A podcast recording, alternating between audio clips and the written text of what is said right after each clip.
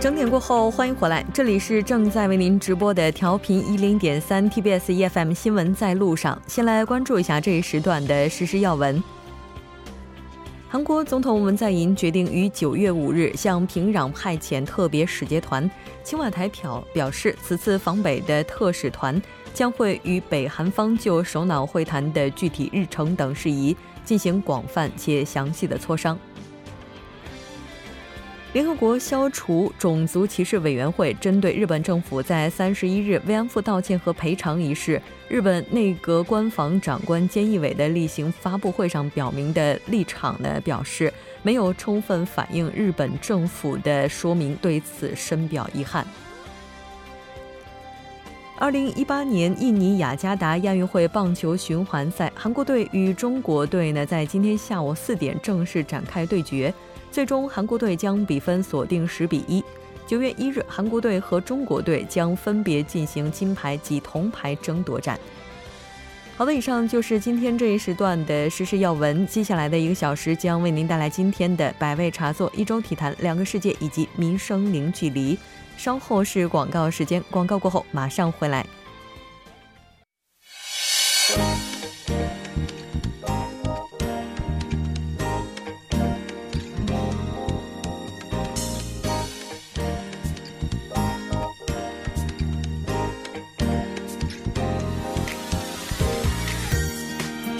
百态，人间百味，尽在百味茶座。百味茶座会在周五的晚上邀请各级人士来分享他们的百味故事。那今天我们百味茶座请到的这位嘉宾是韩中人才开发院的代表苗春盛。苗代表您好，木真你好，各位听众朋友大家晚上好。非常高兴今天能够在节目当中，那跟您一起来了解您的百味故事。首先还是请您来跟听众朋友们来打声招呼吧。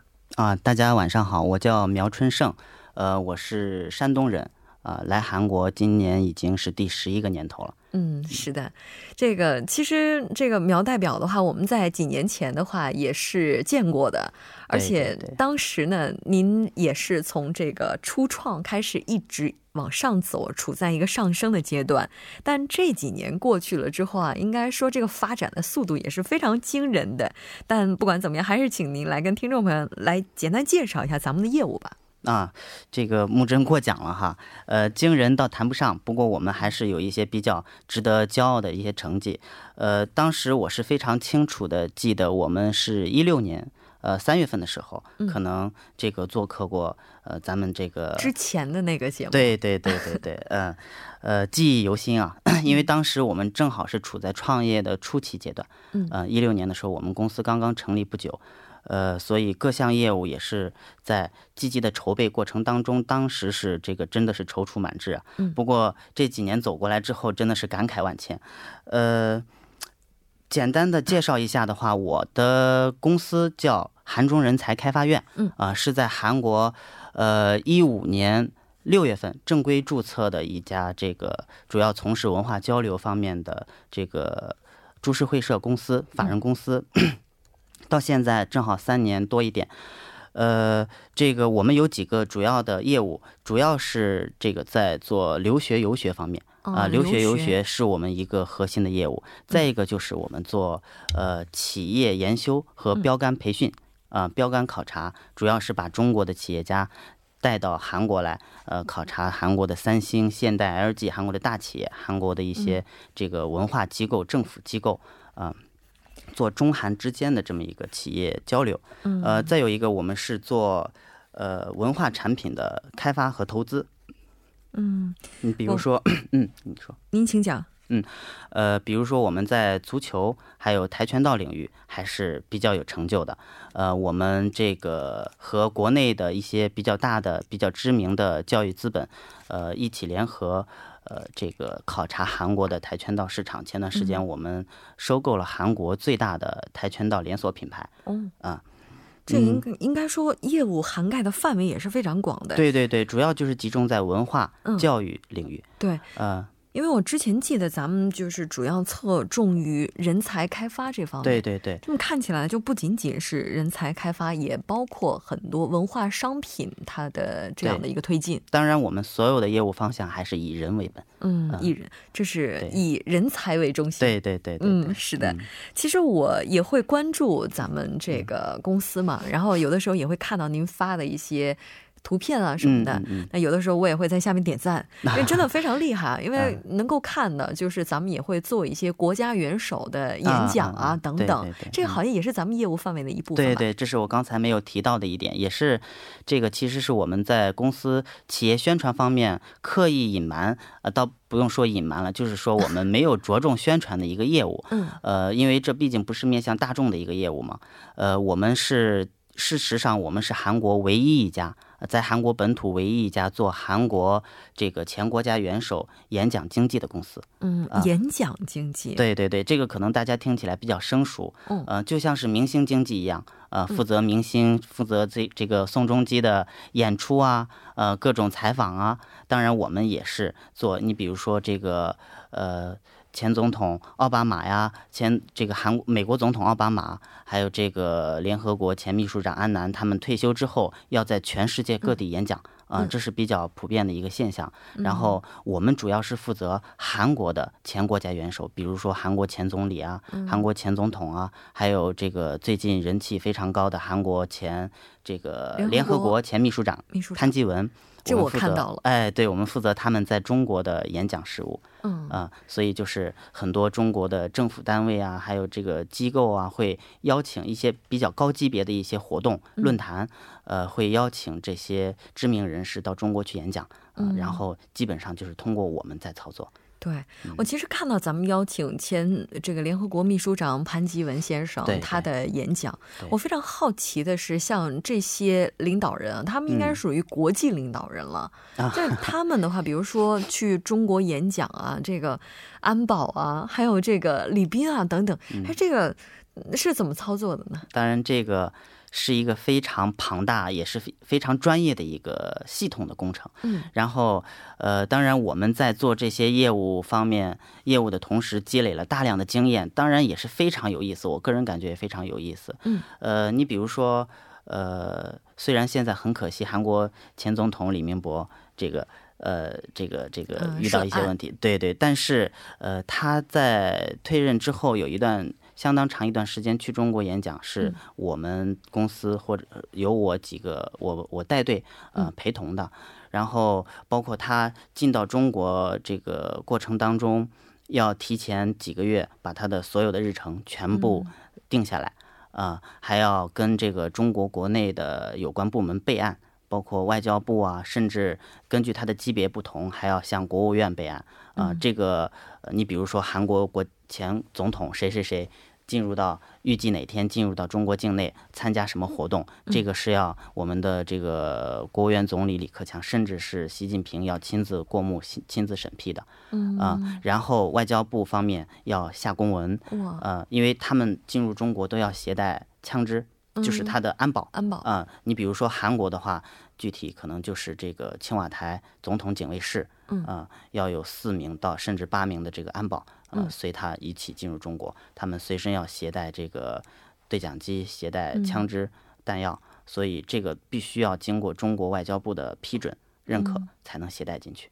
哇，哎，真的，我们看起来的话，可能只是一位领导人到了一个地方去进行演讲，但幕后的这些工作非常复杂。非常复杂，我觉得就不是复杂可以形容，应该说是庞大哈。对对，而且我们要提前有一个队伍进入到中国，他要访问的地方，所有的呃每一个点，我们都要去敞开。是的，对。其实前一段时间我就看到了前秘书长潘基文先生，他这个参加了一个可持续发展的大讲堂。对对对。呃，这个叫潘基文可持续发展大讲堂，这是我们联合韩国的每日经济新闻，呃，还有中国的一个国际组织叫全球中小企业联盟，我们一同策划的一个呃。呃，主题是潘基文可持续发展大讲堂的这么一个讲义。嗯，呃，这个呢是完全公益性质的，我们邀请潘基文前联合国秘书长出来，向中国的知名的企业家。做这么一个讲座，呃，目的就是推广他在联合国工作期间提出的可持续发展二零三零可持续发展的一个目标。嗯嗯，倡导中国企业家走可持续发展的道路，这个是非常有意义的一个项目。然后也得到了中国企业家的积极响应。对，当时呃，应该是有九十二位中国企业家啊。这个一起访问了韩国政府，包括呃也参观了三星电子，参观了韩国的国会，也受到了韩国国会议员的接见。同时，韩国的媒体也争相转载了这个新闻。这应该是萨德以后中国企业家最大规模的一次集体的访问韩国。对，而且离现在非常的近。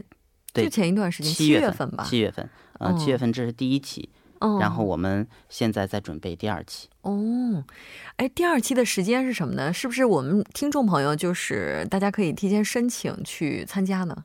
呃，第二期的时间是十月十号。嗯，十月十号，这个目前来说，我们只是针对中国来访的这个知名的企业家，包括这次，呃，百度的总裁张亚勤，还有春秋航空的王振华啊，春秋航空都是大腕儿，哎，对他们会一起过来。然后我们也非常欢迎这个听众朋友到时候积极参加。可能具体场所的话，呃，应该是在新罗酒店。嗯。这今天咱们这广告做的特别硬啊！这个我说的这个广告是指的这些这个其他的企业广告。那是不是也可以说，目前中国已经开始重新开放对韩国市场了呢？呃，事实上。中国政府从来就没有针对韩国有一个明确的啊，我们要要要要这个关闭韩国市场，要呃中断中韩之间的交流，从来没有这样。只不过是可能我们感官上觉得，因为萨德问题导致的这个中韩之间的政治气氛比较敏感，呃呃，然后蔓延到民间，在民间发酵的比较热闹而已。呃，但是其实中韩之间从来就没有这样比较深刻的一些敌对。的因素在里面，所以，呃，又加上中韩之间不不管是经济啊，呃，人文啊这种交流，还是一直在暗潮涌动啊，所以，呃，这个随着这个时间的推延，呃，大家也能看到中韩之间现在是逐渐在回暖。啊，尤其是经济领域、贸易领域一直在回暖，尤其是这个技术的交流啊，啊，从来就没有中断过。可能据我们了解的话，因为我们也是从事相关行业，可能站在这个中韩交流的最前沿，可能也是春江水暖鸭先知嘛。嗯，我们感觉中韩在今年年底。呃，会有一个比较明显的转变，尤其是前段时间杨洁篪国务委员访问韩国，可能是在就中韩之间的一些民间交流啊，或者是政府交流，尤其是这个韩半岛这个关系缓和方面，会已经做了相当大的努力。对，我觉得呃，快的话，在今年年底会有比较明显的一个改变。这个春江水暖真的是鸭先知，特别是站在韩中交流前沿的苗代表，如果您说这个。在今年年内可能会有一个比较大的转变，我相信很多人可能就开始会有一些期待哈。嗯。但是不管怎么样，我觉得您所说的这个也是很多很多人的期待。大家都希望这个关系尽快的能够就进一步的，就是变暖，这样很多的合作就能够更好的去推进。对对。那两国之间的关系其实它肯定会影响到各个领域的合作哈。那作为咱们的话，其实，在推进一些项目还有工作的时候，应该说也是有很多需要去注意的吧。对对对，嗯，非常多。呃，这其实从我们个人感觉来说的话，呃，首先还是这个我们考虑到这个，呃，我们呃，尤其是我们做文化传播呀这块文化交流领域的这些工作人员，呃，首先要代表自身的形象啊，代表国家的形象啊，这样的话，这是一个前提。嗯啊，就像我们同样呼吁我们的这个韩国朋友一样，嗯，这是我们。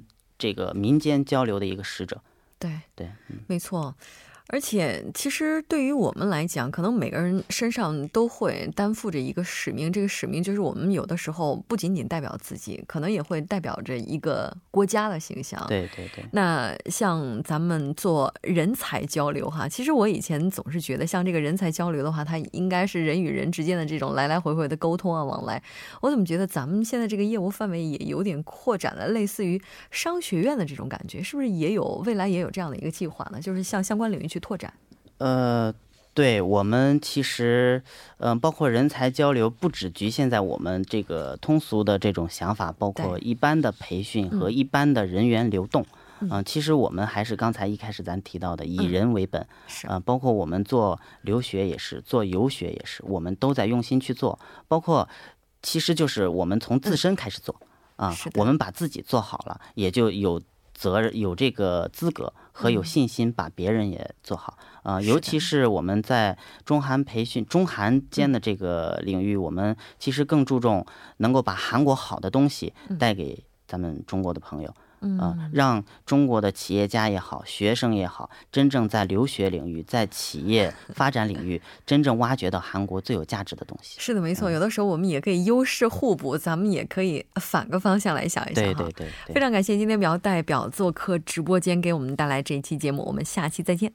谢谢大家。稍后来关注一下这一时段的路况、交通以及天气信息。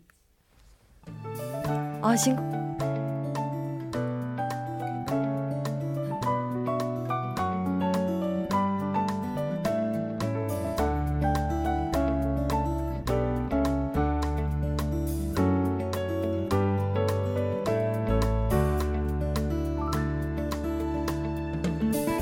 晚间的七点十八分，这里依然是由楚源为大家带来的道路和天气信息。让我们继续来关注一下这一时段的路况信息。在东部干线道路议政府方向，城东桥至君子桥的三车道上面，之前是有一辆私家车发生了故障，受此影响，截至长安桥的位置，后续路段拥堵严重。相同方向，中浪桥至越界一桥路段，由于车流的增加，道路拥堵。相反方向，卢园桥至马德地下车道、君子桥至圣水大桥路段，由于车流汇集，拥堵较为严重。接下来是在中部高速公路南移至河南方向南里川进出口的附近，目前是有车辆发生了故障，受此影响，截止木家停车场的位置，道路拥堵严重。相同方向，中部三号隧道至中部一号隧道南移休息站至河南分岔口的路段，由于受到流量大的影响，出现了交通停滞。接下来是在京釜高速公路釜山至首尔方向七谷休息站附近，之前是有车辆发生了故障，目前故障车辆已经得到了成功的牵引，道路恢复正常，您可以放心通行。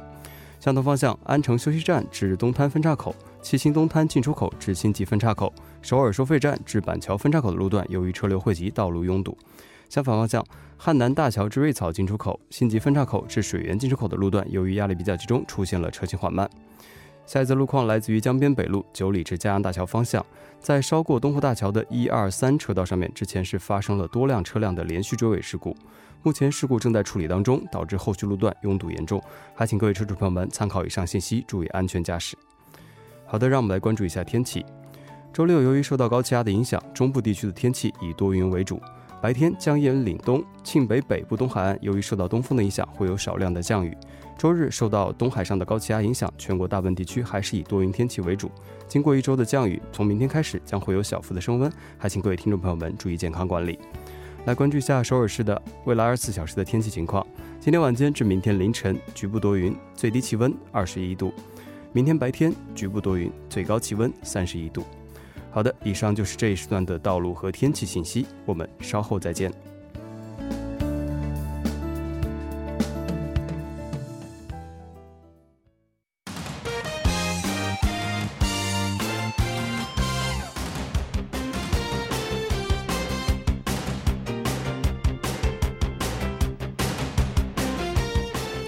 回来。世间百态，人间百味。刚才为您带来的是百味茶座，那我们接下来为您带来的就是一周体坛。马上连线特邀嘉宾申韩哲，韩哲你好，主持人好，大家好，很高兴和您一起来了解本周体坛方面的主要资讯。那这周体坛方面最重要的依然是亚运会的赛事，我们来看一下亚运会男足的最新消息。嗯，没错，随着这个亚运会男足的这个小组赛的结束，这个淘汰赛的愈演愈烈。我们也看到这个老牌的这些亚洲劲旅们也是在逐强厮杀，呃，日本男足是一比零绝杀了这个马来西亚的这个男足。呃，八强赛呢将对阵曾经是三比零淘汰中国队的这个沙特队。呃，日本队对阵这个一比零晋绝杀晋级八强，四分之一决赛对手是这个沙特队。在小组赛中呢，日本队是两胜一负积六分，排名 D 组第二。马来西亚队的成绩同为这个两胜一负积六分，排名的是这个一组的头名。所以说，呃，日本队能战胜马来西亚队。将挑战这个强大的这个沙特队。据说这个沙特队的平均年龄是 U 二一，比其他的球队还要小一些。嗯，是的。那这次的话，韩国队应该说呢是也是进入了决赛哈，并且他在进入决赛之前的这场比赛也是韩国教练的德比。嗯，是这样的。呃，因为这个呃越南队的主教练呢，同样也是这个韩国籍。呃，而这个这一场比赛呢，也很有意味，就是。呃，泰那个这个越南的球迷呢，很多球迷也是举起了这个韩国的国旗，也在支持这个这个主教练。所以说，韩国队最终能完胜这个越南晋级这个亚运会的男足决赛呢，呃，我觉得也是跟他们的实力有关。另外呢，这个这个孙秋王能否这个免兵役，也还只差一步了。嗯，是的，没错。那当然，其实，在之前的这场比赛当中，也是有很多的精彩的瞬间哈，我们也来盘点一下。是这样的。呃，比如说这场比赛第七分钟的时候，这个日韩国队的这个首席前锋也是现在的这个最佳射手，这个黄喜灿，这个前场中路接到这个曹敏佑的这个传球，黄喜灿带球摆脱了这个禁区之内，直接打了一脚远射，直接把球打进了死角，所以这这支球也是非常漂亮。嗯，第二十八分钟和第五十五分钟呢，韩国队同样是利用反击也打出了这个精彩的进球。呃，第六十九分钟，虽然这个越南队是呃在禁区内扳回了一球，但是这个为时已晚。嗯，但是我觉得一个作为这个越南队来讲，这个也是他们有史以来最好的成绩了。嗯，是的，没错。那其实这次的话，也是韩国队连续两届闯入决赛了。嗯，是这样的，韩国队已经连续的这个两届闯入了决赛。作为这个卫冕冠军，韩国队于本届这个亚运会再度这个呃斩夺这个男足的入场券。呃，连续两届的这个晋级决赛呢，让这个韩国队的这个球员们也是非常有信心。韩国队的这个决赛对手呢？将是这个来自我们东亚的这个近邻日本队，呃，呃，至于这个黄义佑六场九球，韩国队能否闯入决赛？这个，呃，他也是说是功不可破，呃，而且韩国队这个前锋球员这个黄喜灿也是，我觉得状态也是非常的好。嗯，是的，没错。接下来的比赛的话，都呃，这个韩国队就要面对日本队，而日本队的话，应该说也是在俄罗斯的世界杯上表现可圈可点的。嗯，是这样的，在这个接下来的比赛呢，韩国队就要马上就要面临这个强大的这个呃东亚劲旅日本队。呃，时间是这个九月一号的晚上这个七呃八点三十开打。呃，如果说韩国队在决赛中呃击败了这个日本队获得冠军的来讲呢，韩国队这些小伙子们将会在韩国这个免除这个兵役。嗯，可能就不存在之前的众多的球迷朋友要求分摊孙兴民、孙球王这个他服兵役时间的这样的问题了。那不管怎么样，从目前的这个阵容以及选手们他们的状态来讲，哈，胜率大概有多高呢？嗯，我觉得，至于这个韩国队的胜率呢，现在还不好说。我觉得双方大概应该是五五开，因为日本队的这个打法自古以来和韩国队就是相当呃有于这个呃不同的这个风格，所以说日本队的这个也是非常强大的这个进攻实力和多年他们讲究青训呃而来这些年轻的人。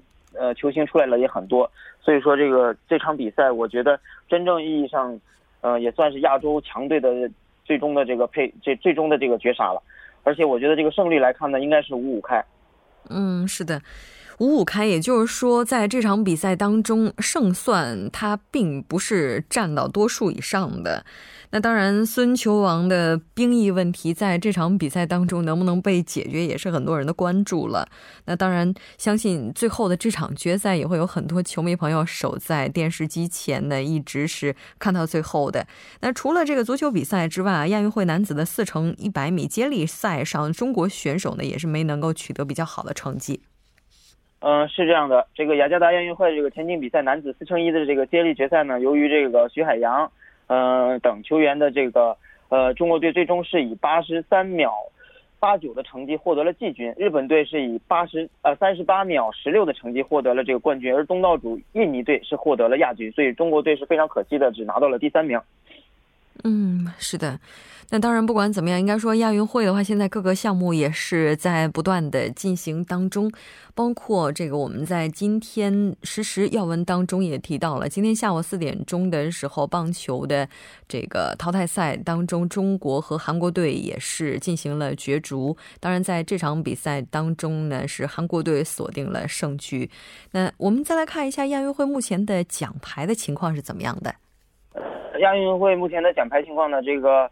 也是非常最受人关注的，在这个中国队也可以说在奖牌上是有失有得吧。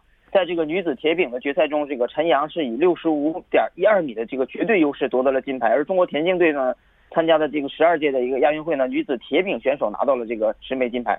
最终，中国田径队是以呃十二枚金牌、十二枚铜牌和十二枚银牌和九枚铜牌的这个佳绩，呃名列这个田径项目的奖牌榜的榜首，而这个。